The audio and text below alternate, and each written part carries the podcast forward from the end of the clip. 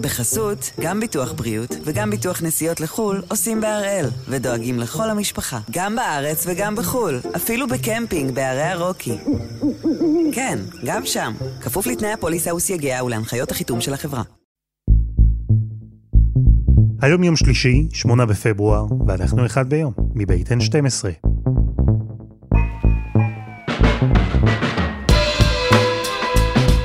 אני אלעד שמחיוף, ואנחנו כאן כדי להבין טוב יותר מה קורה סביבנו, סיפור אחד ביום, כל יום.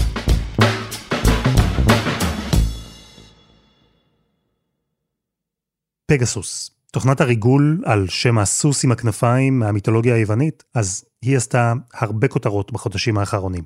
שמענו עליה בעיקר מחו"ל, ממעקב אחרי מנהיגים ברחבי העולם, פוליטיקאים, פעילי זכויות אדם, עיתונאים, אפילו נסיכות.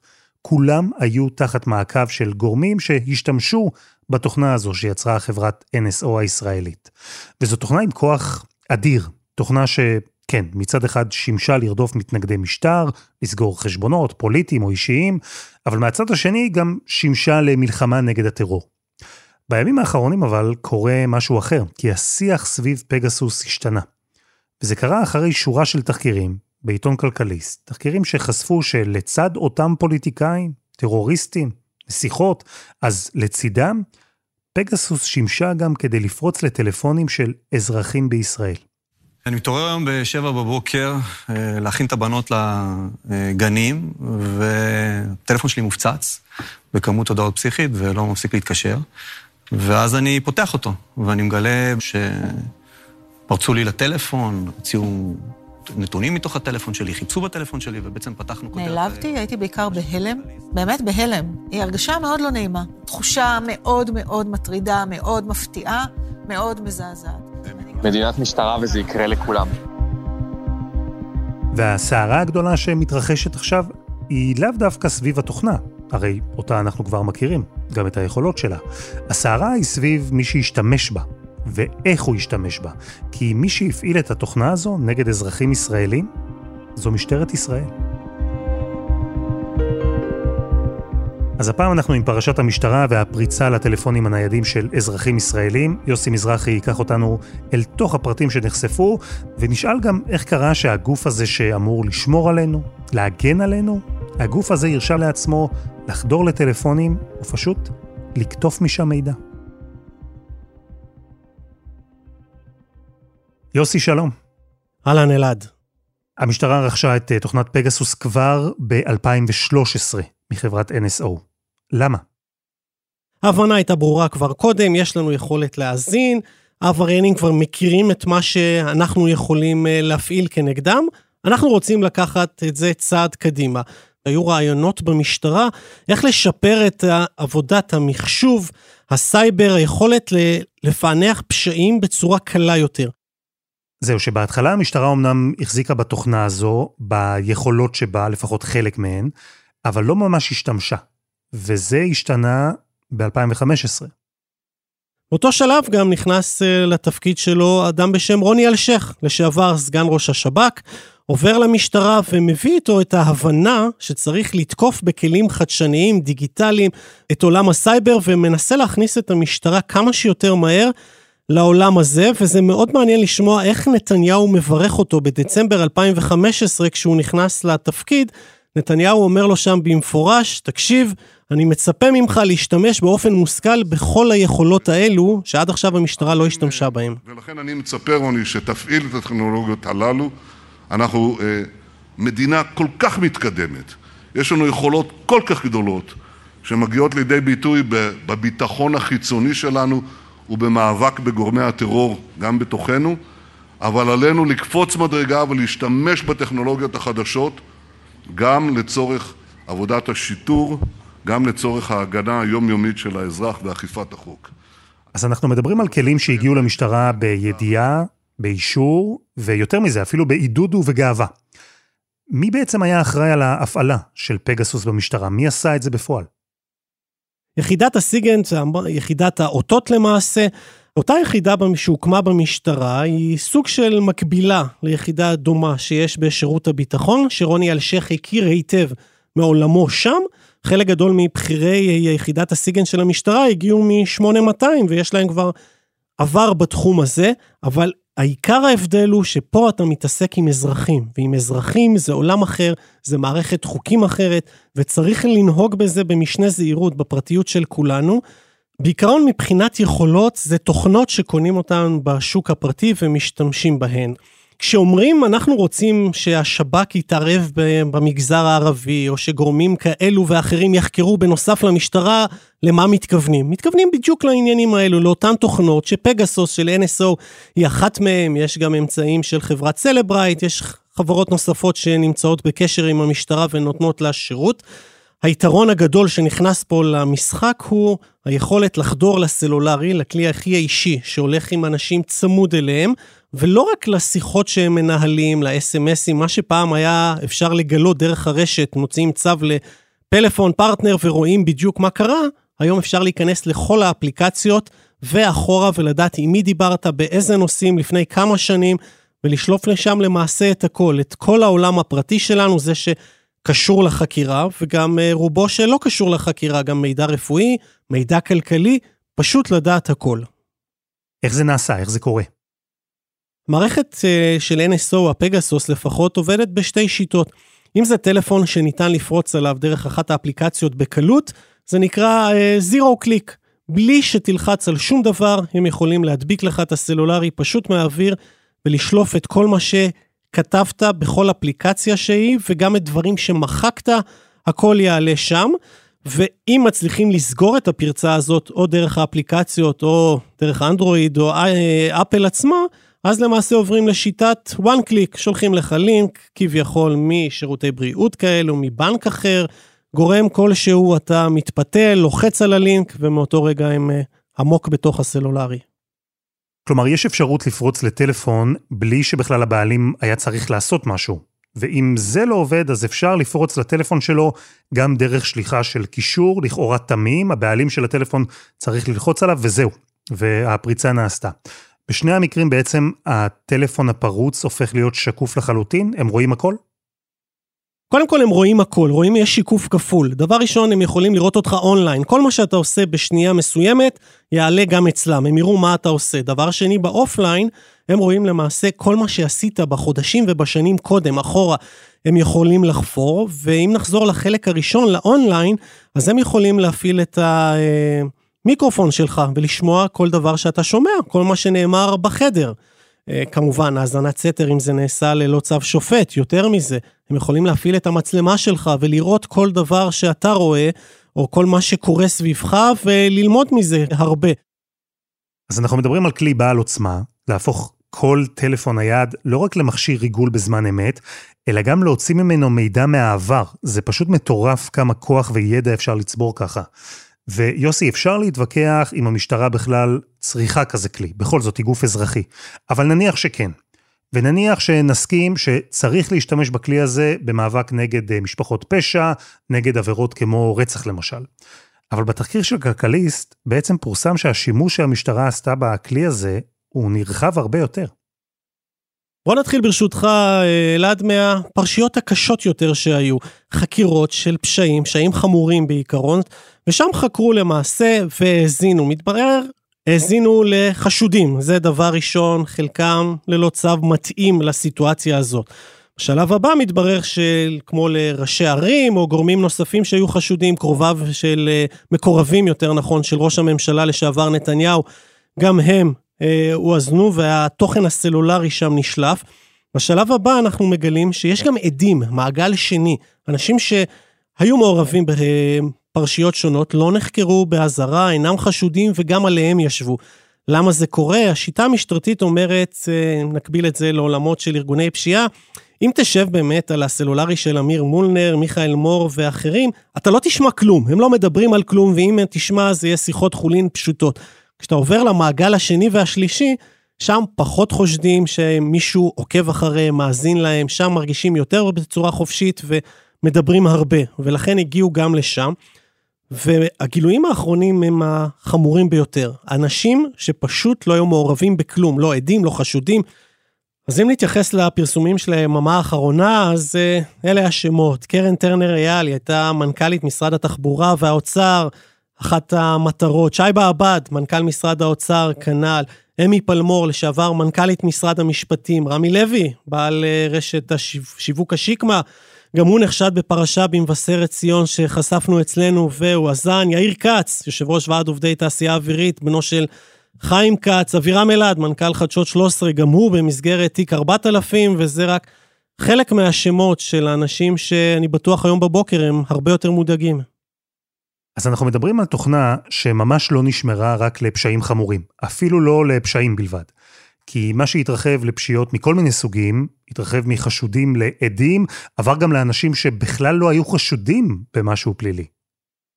ניקח לדוגמה את אה, אמי פלמור, מנכ"לית משרד המשפטים. אותו משרד שבסוף מעביר את הצווים האלו לבית המשפט, משתף פעולה עם המשטרה ברמה היומיומית בכל פרשיות הגדולות שיש. היא למעשה הייתה, לפי הטענה, מואזנת, הטלפון שלה היה בשליטה, וידעו בדיוק מה היא אומרת למי, כמה ולמה. להערכתה לפחות זה קרה בגלל שדוח שהיא הוציאה על אה, שיטור יתר של המשטרה לגבי אוכלוסיות מסוימות שהפגינו, מחו, וזו היה סוג של תגובה משטרתית למישהי שפעלה בניגוד לאינטרסים שלה. נלך אפילו יותר קיצוני, עזוב גורמי ממשל. אנשים שיצאו להפגין. מחאות הנכים, אתה זוכר, הנכים הופכים לפנתרים, היה להם סלוגן כזה, מחאת uh, יוצאי אתיופיה, שהתרחשה בתל אביב, נתניה, בכמה מקומות לאורך uh, שנתיים בערך. מתברר שגם עליהם הייתה האזנה uh, כל הזמן כדי לדעת לאן הם הולכים, היכן הם מתכננים לחסום, שלא תהיה התפרעות יתר, שתהיה שליטה על הצירים. אני התרעתי כבר לפני שנה, מכיוון שהאפליקציות התחילו פתאום להיעלם לי, שיחות וואטסאפ נעלמו לי, מספרי טלפונים של בכירים במחאת הנכים נעלמו לי. אם משטרת ישראל קוראה לי עבריין, הגענו לסוף העולם.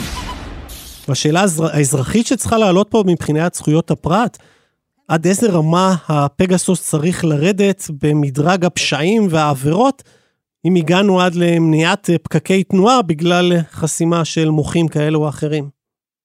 והעניין הוא, הסערה הגדולה היא לא רק סביב מי היה על הכוונת של המשטרה, מי הם האנשים שהטלפון שלהם נפרץ, אלא גם למה פרצו לטלפונים ומה נעשה עם המידע.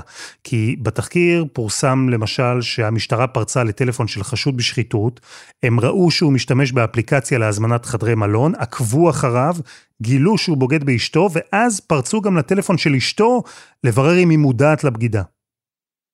נקביל את זה לעולמנו, אלעד. אנחנו, כשאנחנו פועלים בעולם התחקירי, כשאני מתנהל שם, יש הגבלות מאוד ברורות של חוק האזנת סתר, מה מותר, מה אסור. ויש דברים שלא יעלו על הדעת. אתה לא זורק מיקרופונים בכל מיני מקומות בבתי קפה ומקווה שתיפול על איזה פגישה ותגלה מידע, וגם אם חלילה דבר כזה קרה בטעות, כמובן אי אפשר להשתמש פה. וכל הזמן הזה, כל השנים האלה, אנחנו מדברים שוב מ-2015, הפרקטיקה הזו נמשכה באין מפריע? זה לא נעים להגיד כעיתונאי, אבל פשוט לא ידענו. לא ידענו כמעט כלום. ראינו שהמשטרה מצליחה לפענח אה, פרשיות גדולות, חופקות עולם, מצליחה להוריד את ארגוני הפשע, דומרני עף לכלא, הברג'לים נעלמו, הבוטבולים נעלמו, מיכאל מור, ניבי זגורי, המון גורמי פשיעה מאוד משמעותיים נעלמו. לא ממש ידענו בסוף איזה כלים הופעלו, ועכשיו אנחנו כבר יכולים להבין למה לא ידענו. פשוט מאוד כי המשטרה עשתה, על פי הטענה לפחות של כלכליסט ושגורמים נוספים, הפרדה. אנחנו קודם כל נדביק את הסלולרי של אנשים שמעורבים בפשע או מעגל שני, לאחר מכן נשלוף את כל המידע, זה מידע שיישאר אצלנו, קוראים לזה במשטרה מסמך תובנות. אנחנו נלמד את כל מה שאנחנו יכולים ללמוד על הצד השני, ומשם אנחנו נעבור לחקירה סמויה אחרת שלנו עם ראיות שנאסוף בצורה חוקית על פי צו, וזה ילך לבית המשפט. כלומר, מעבר לזה שהכלי הופעל נגד אזרחים שהם בעצם לא חשודים בדבר. אני מבין שהמשטרה פה אה, גם הפכה את הסדר. לא לפרוץ לטלפונים בקצה של חקירה, אחרי שכבר גובש מידע, אלא קודם פרצו לטלפונים, חיפשו מידע, ואז אם מצאו מידע, התחילו לחקור אותו גם באמצעים החוקיים. זה המצב? כן, זו הגדרה די טובה של אה, מצב הדברים לפי מה שאנחנו למדים. מישהו הפך את הסדר ואז הגיע לחקירה מאוד מוכן. והשאלה שעולה פה, האם, האם מישהו אישר את זה? האם היה צו של שופט שאמר, תלכו אחורה, תבדקו? החלקים האלו כנראה שלא היו. המשטרה נגיד שבשבועיים האחרונים הכחישה אה, בתוקף. טכנולוגיות. יש פה סיפור יפה, מרתק, אבל מה לעשות, לא נכון. הסיפור הוא לא נכון. יש פה ניסיון לייצר איזשהו סדר יום שהוא לא קיים. אין נושא יותר מפוקח מהנושא הזה במשטרת ישראל. זאת אומרת, היו מקרים שבהם השתמשו... בימים האחרונים פתאום שינתה עמדה ואמרה, תשמעו, ייתכן והיו כל מיני מקרים חריגים ואנחנו בודקים אותם, ועכשיו לפחות לפי הפרסומים האחרונים של כלכליסט, התופעה הרבה יותר רחבה ממה שחשבנו. הסיפור הזה, הסערה הזו, היא מטרידה אפילו יותר. כי לצד זה שפרצו לטלפונים של אזרחים ישראלים שלא חשודים בעבירות חמורות, לצד זה שפרצו לטלפונים של אזרחים שלא חשודים בעבירות בכלל, לצד זה שפרצו לטלפונים כדי לדוג מידע, אז לצד כל הדברים האלה, יש עוד משהו. כי כל הפרקטיקה הזו שנטען שהמשטרה ניהלה במשך שנים, היא מנוגדת לחוק. אבל קודם, חסות אחת, וממש מיד חוזרים.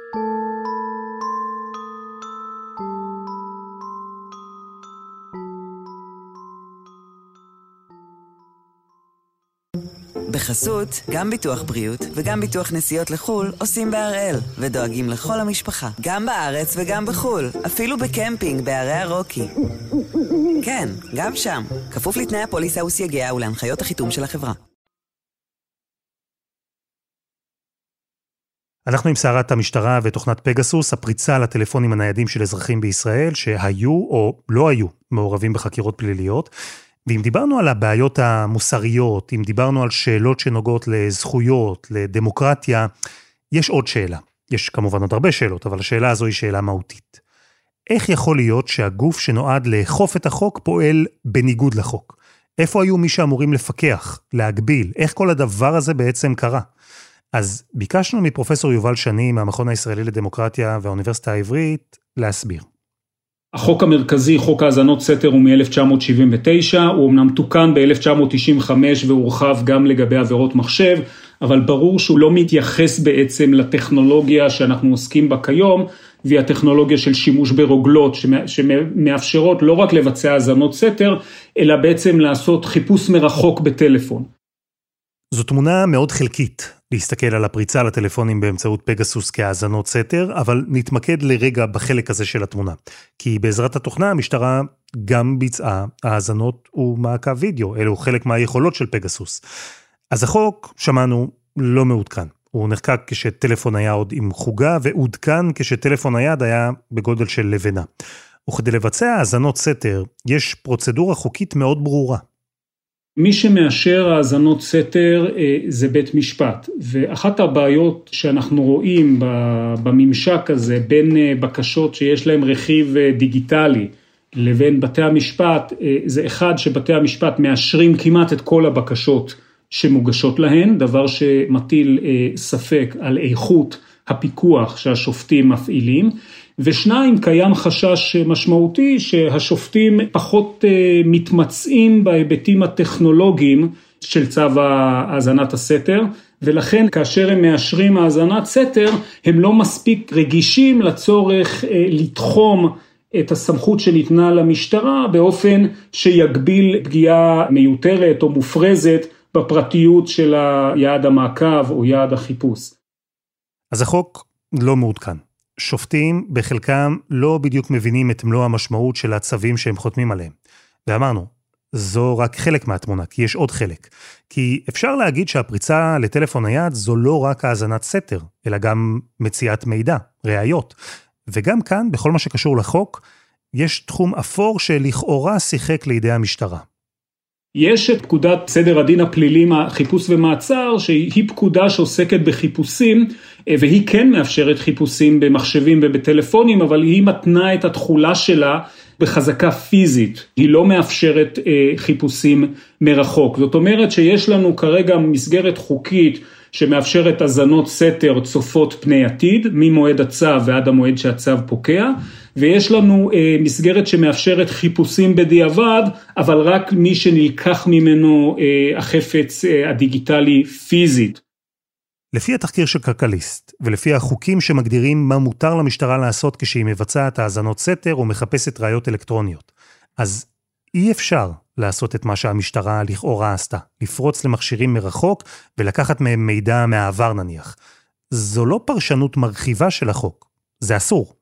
אז איך יכול להיות ששופט נתן צו לעשות משהו שהוא מנוגד לחוק? הרי בית משפט אמור להיות בלם, נכון? אז זהו, שלפי הטענה, בחלק מהמקרים, הבלם הזה בכלל לא ידע שיש לו את מה לבלום. כן, צריך להגיד שגם במציאות היום יש uh, סימני שאלה מאוד גדולים, האם הבלם הזה באמת עובד טוב. אבל פה אפילו הלכו רחוק יותר, אפילו לא עירבו בכלל את השופטים, uh, אלא בעצם ביצעו כנראה חיפושים בכלל בלי צו שיפוטי, אז אפילו הערובות המאוד חלשות האלה לא, בכלל לא, לא התייחסו אליהם, כך שנראה שבאמת הלכו פה לכיוונים שהם uh, כיוונים שהם פשוט מחוץ למסגרות של שלטון חוק במדינה דמוקרטית. אז זהו, שפה עולה עוד שאלה, או עוד אתגר, אם תרצו. כי אמרנו כבר שהמשטרה, כך לפחות נטען, הפכה את הסדר. היא פרצה לטלפונים כדי לדלות מידע, ואם הצליחה, פתחה בחקירה.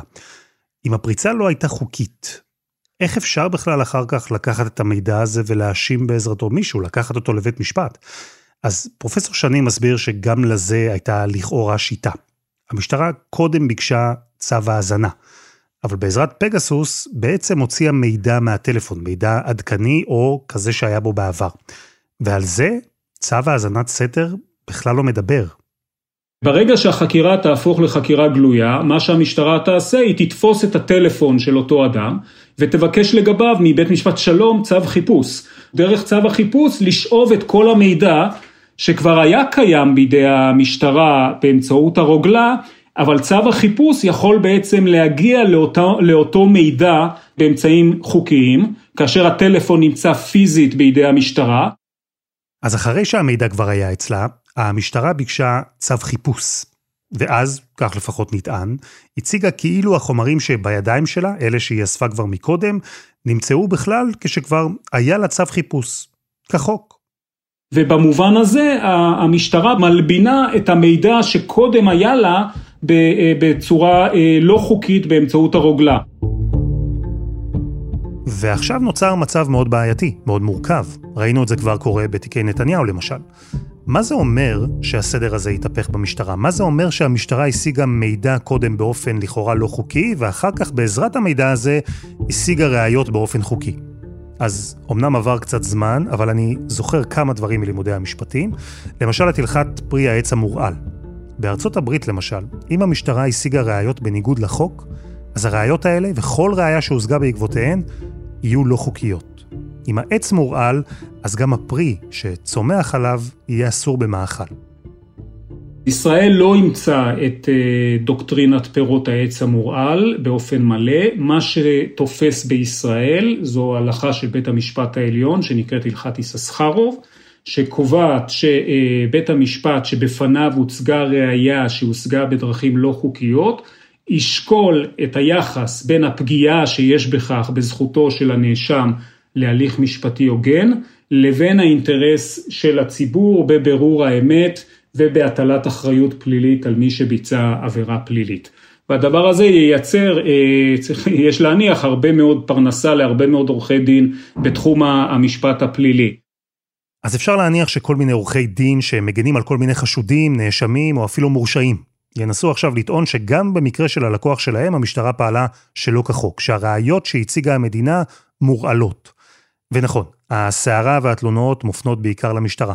אבל שמענו, גם החוקים ממש לא מטפלים בעניין הזה, ואפשר אחרת. זה תמיד בעיה בעולם הזה, שיש פער בין אה, טכנולוגיה לבין אה, מציאות משפטית. זה כמעט אה, חייבים להניח, אבל הדבר הזה מחייב עדכון מעת לעת של, ה, של המסגרת המשפטית. ואנחנו רואים למשל מדינות כמו בריטניה או גרמניה, שבשנים האחרונות עדכנו את חוקי מעקבי הסתר שלהם, וגם יצרו, ופה צריך להגיד, פה אולי הבעיה היותר חמורה לשיטתי, יצרו מערכת של פיקוח. הרבה יותר רצינית, הרבה יותר משמעותית, אז זה דבר שהמחוקק הישראלי צריך לעשות, גם לעדכן את, אה, את החקיקה וגם לשדרג באופן מאוד משמעותי את גורמי הפיקוח והבקרה על הפעלת הסמכויות הללו. יוסי, אז אנחנו אחרי התחקירים, איפה אנחנו נמצאים עכשיו? נכון לעכשיו אז אנחנו נמצאים במרכז הסערה פחות או יותר. כל הטענות של המשטרה מהחודש האחרון שלא היו דברים מעולם, השתנו קצת, מתברר שהיו. אז נכון לעכשיו יש קריאה של בכירים, גם uh, ראש הממשלה בנט, כמובן ראש הממשלה לשעבר uh, נתניהו, להקים ועדת בדיקה חיצונית מחוץ למשטרה בראשות שופט, שופט מחוזי או שופט עליון לשעבר, שיחקור את זה לעומק. והסמכויות פה צריכות להיות רחבות מאוד, אולי אפילו ועדת חקירה. כי אתה צריך להזמין בסוף קצינים, עובדי ממשל, בכירים בכל מיני עולמות, ולהעלות אותם לא רק כעדים, אלא כנחקרים. צריך סמכות מאוד משמעותית לזמן אותם, לחייב אותם להגיע, וגם להסיק מסקנות אולי אישיות ובוודאי מערכתיות בסוף הדרך. כך שמבחינת המשטרה, האירוע של היממה האחרונה בדיוק, את אותם פרסומים בכלכליסט על אה, רוחב היריעה של ההאזנה, יש שם כמה אנשים מאוד מודאגים, וכנראה שיש סיבה לכך. ובינתיים המשטרה הקפיאה את השימוש בתוכנה הזו. השר לביטחון פנים בר לב כבר הודיע שתוקם ועדת חקירה ממשלתית. אבל יש רבים שטוענים שזה לא מספיק, שאחרי מה שנחשף צריך ועדת חקירה ממלכתית, אפילו יותר מזה, גם חקירה פלילית. ובסוף יוסי צריך להגיד, עוד לפני ועדות החקירה, לפני המסקנות והתשובות לכל השאלות, הפרשה הזו היא כבר עכשיו למעשה מרסקת את אמון הציבור במשטרה. כן, גם קודם, בוא נגיד, הוא לא היה משהו, רמת האמון של הציבור במשטרת ישראל, והחשש הוא כשלא מעריכים את המשטרה, פחות ישתמשו בה, יהיו פחות תלונות, פחות אירועים, פחות שיתופי פעולה, במיוחד לגורמים כמו עדי מדינה, עבריינים שרוצים לחצות את הגבול, או גורמים במגזר הערבי שלא ממש מאמינים למשטרה. הפרשה הזאת תבוא ותגיד להם, תשמעו, אם עד עכשיו לא האמנתם, כנראה שהייתה סיבה, תמשיכו לא להאמין.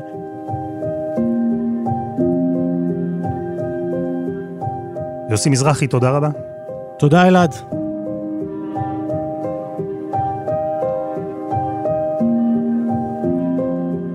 וזה היה אחד ביום, של N12. אם עדיין לא יצא לכם, עכשיו זה זמן מצוין להצטרף לקבוצה שלנו בפייסבוק.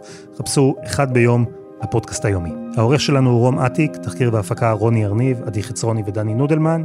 על הסאונד יאיר בשן שגם יצר את מוזיקת הפתיחה שלנו, ואני אלעד שמחיוף. אנחנו נהיה כאן גם מחר.